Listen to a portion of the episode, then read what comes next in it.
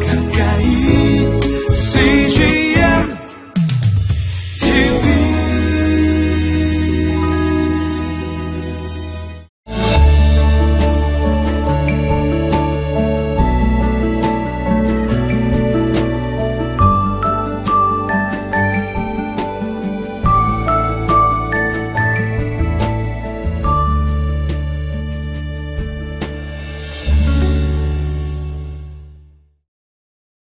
오늘 참 좋은 날입니다. 아, 하나님께서 여러분의 가정을 축복하실 것을 믿고 여러분의 기도 제목들이 응답되는 아, 귀한 날 될 수 있기를 주의 이름으로 축원해 드립니다.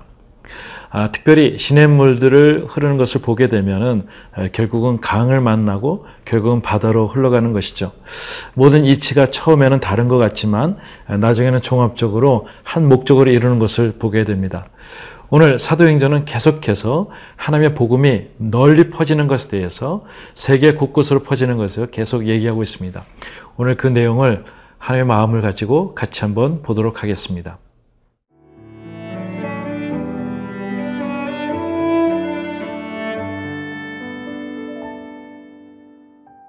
사도행전 19장 1절에서 10절 말씀입니다.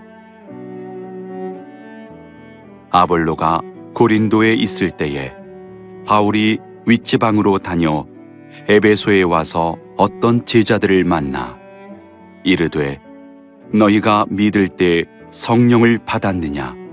이르되 아니라. 우리는 성령이 계심도 듣지 못하였노라. 바울이 이르되 그러면 너희가 무슨 세례를 받았느냐? 대답하되 요한의 세례니라.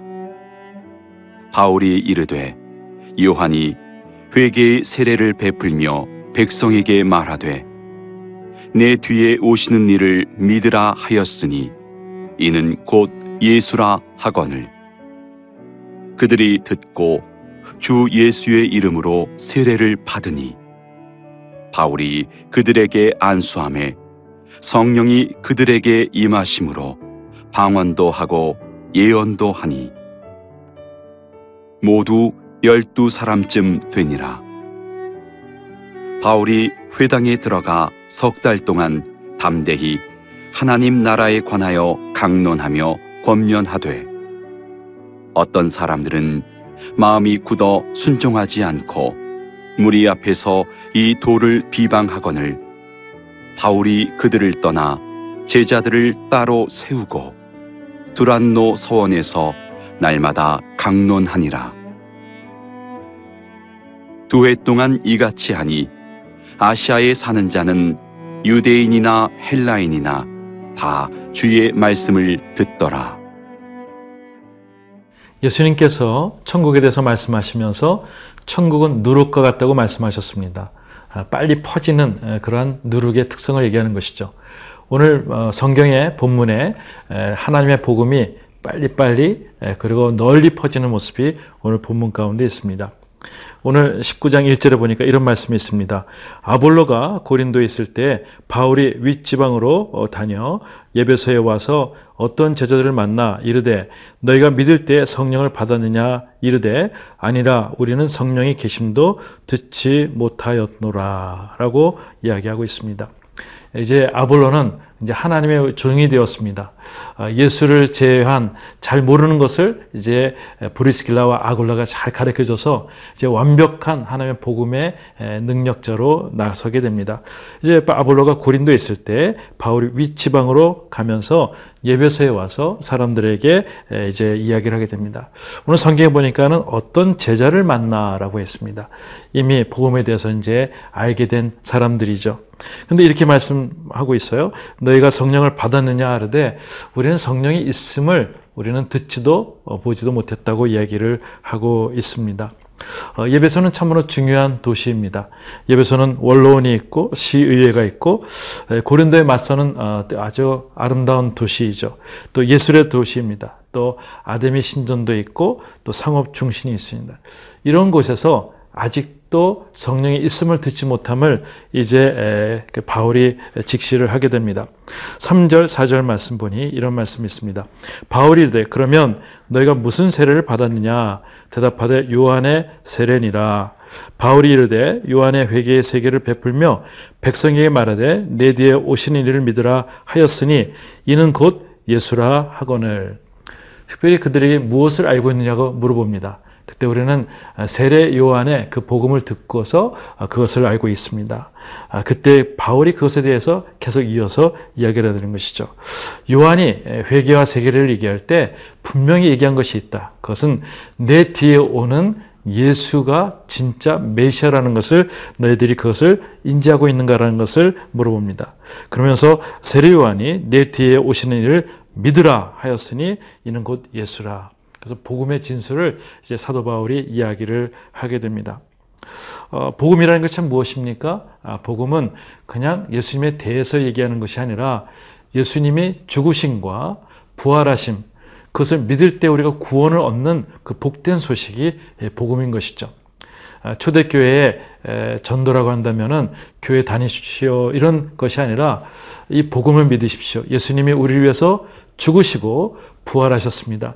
이것을 믿기만 하면 우리 영혼이 구원받습니다 하는 그 복음의 진술을 이야기를 하고 있습니다. 그래서 그들이 그것을 다 듣고 이제는 예수에게 이제 하나님의 마음을 갖고 이제 세례를 받게 됩니다. 예수 이름으로 세례를 받게 됩니다.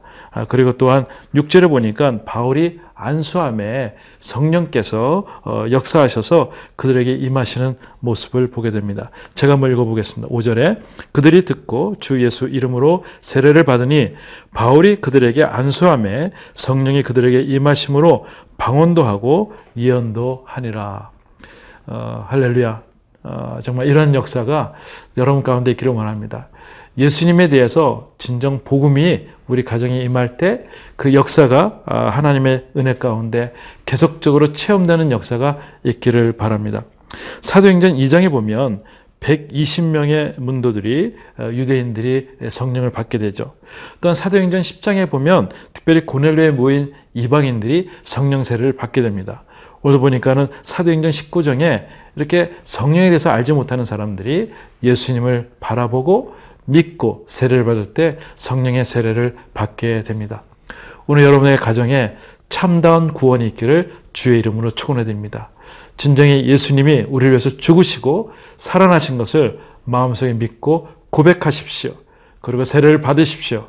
그리고 하나님께 기도할 때 성령의 세례를 어, 여러분들의 가족 가운데 모든 분들이 다 받으실 줄 믿습니다.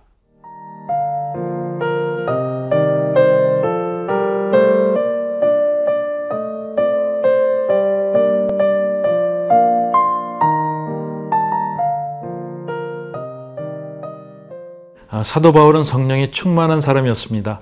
그가 가는 곳곳마다 말씀을 전하게 되고 예수님의 확실한 복음을 증거하게 되고 또한 세례를 주고 어, 또한 거기서 기도할 때 또 성령의 역사가 성령의 세례를 받는 일이 있는 것이죠. 우리 7절 8절 말씀 보겠습니다. 아, 모두 열두 사람쯤 되니라 바울이 회당에 들어가 석 달 동안 담대히 하나님 나라에 관하여 강론하며 권면하되라고 말하고 있습니다. 바울은 회당에 들어가서 하나님의 말씀을 전하게 됩니다. 바울의 어떤 복음적인 습성이라 고 할까요? 항상 회당에서 사람들이 있는 곳에서 또한 그들이 하나님을 바라볼 때 진정한 하나님이 어떤 하나님인 것인가, 복음이 무엇인가를 얘기하고 있습니다. 이때 석 달 동안 어, 이 예배소에서 복음을 증거할 때 어, 참으로 많은 분들하고 함께 만났을 겁니다. 2차 전도 여행 때 내가 하나님이 허락하시면 다시 여기 오리라 했는데 그곳에서 그분들과 함께 석 달 동안 아주 풍성한 메시지 잔치를 하고 있습니다. 담대하게 하나님 나라는 이런 것이라고 강론하고 건면하게 되어 있습니다. 너무 감사한 일입니다. 근데 이럴 때 항상 다 은혜 받는 것은 아닌 것 같습니다. 구절 말씀 보니까 이런 말씀이 있습니다. 어떤 사람들은 마음이 굳어 순종하지 않고 무리 앞에서 이 돌을 비방하거늘 바울이 그들을 떠나 제자들의 따로 세우고 두란노 서원에서 날마다 강론하니라. 하나님 말씀을 들을 때 뭐다 회개하고 하나님의 은혜를 받는 것이 아닌 것 같습니다. 성경에 보니까는 이 사람들이 마음이 굳어, 마음이 굳어 순종치 않고 무리 앞에서도 이 돌을, 예수님의 돌을 비방하는 사람들이 있다고 합니다. 바울은 어, 그럴 때 어떠한 마음이었을까? 아, 거기서 계속 할 수 없는 그런 상황 가운데 아, 내가 다시 한번 아, 두란노로 하는 곳에서 몇몇 사람들 모아서 제자들을 더욱더 만들겠다는 그런 마음을 갖습니다.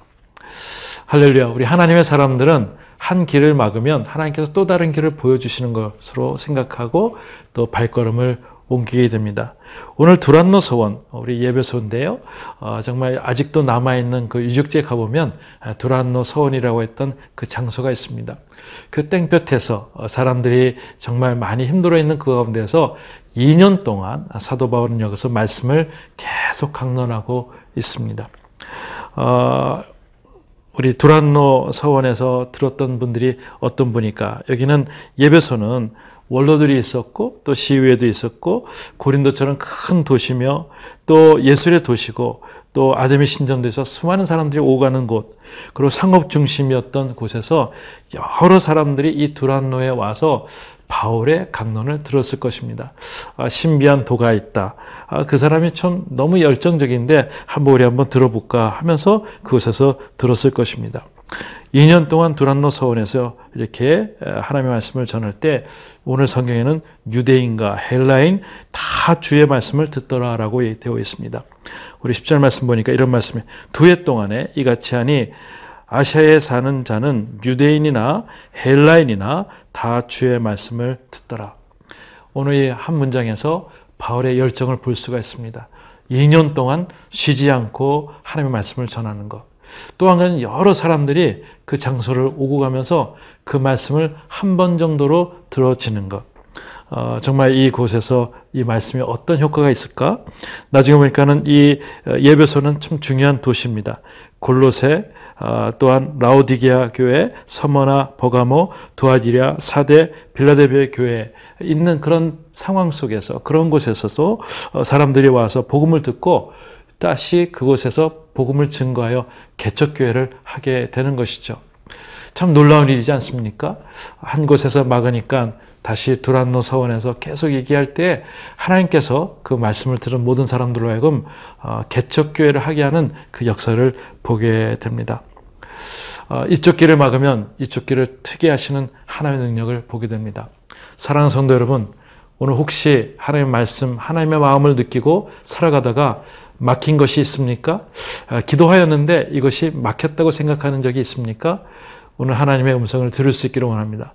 하나님 이것을 막으면 다른 길을 트시는 하나님을 오늘 경험할 수 있기를 바랍니다. 여러분 안에 이 사도행전의 역사가 성령의 역사가 계속 있기를 주의 이름으로 축원해 드립니다. 하나님 아버지 감사합니다. 오늘 사도 바울의 열정과 사랑의 모습을 보게 됩니다.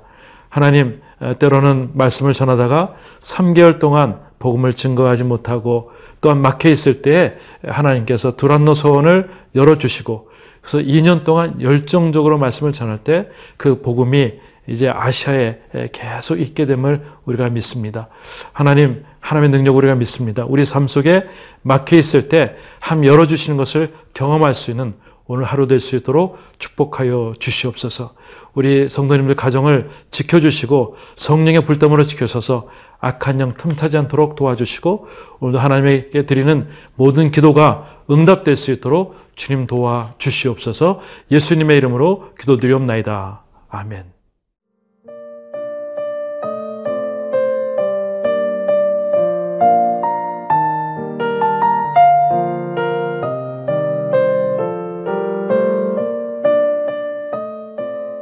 프로그램은 시청자 여러분의 소중한 후원으로 제작됩니다.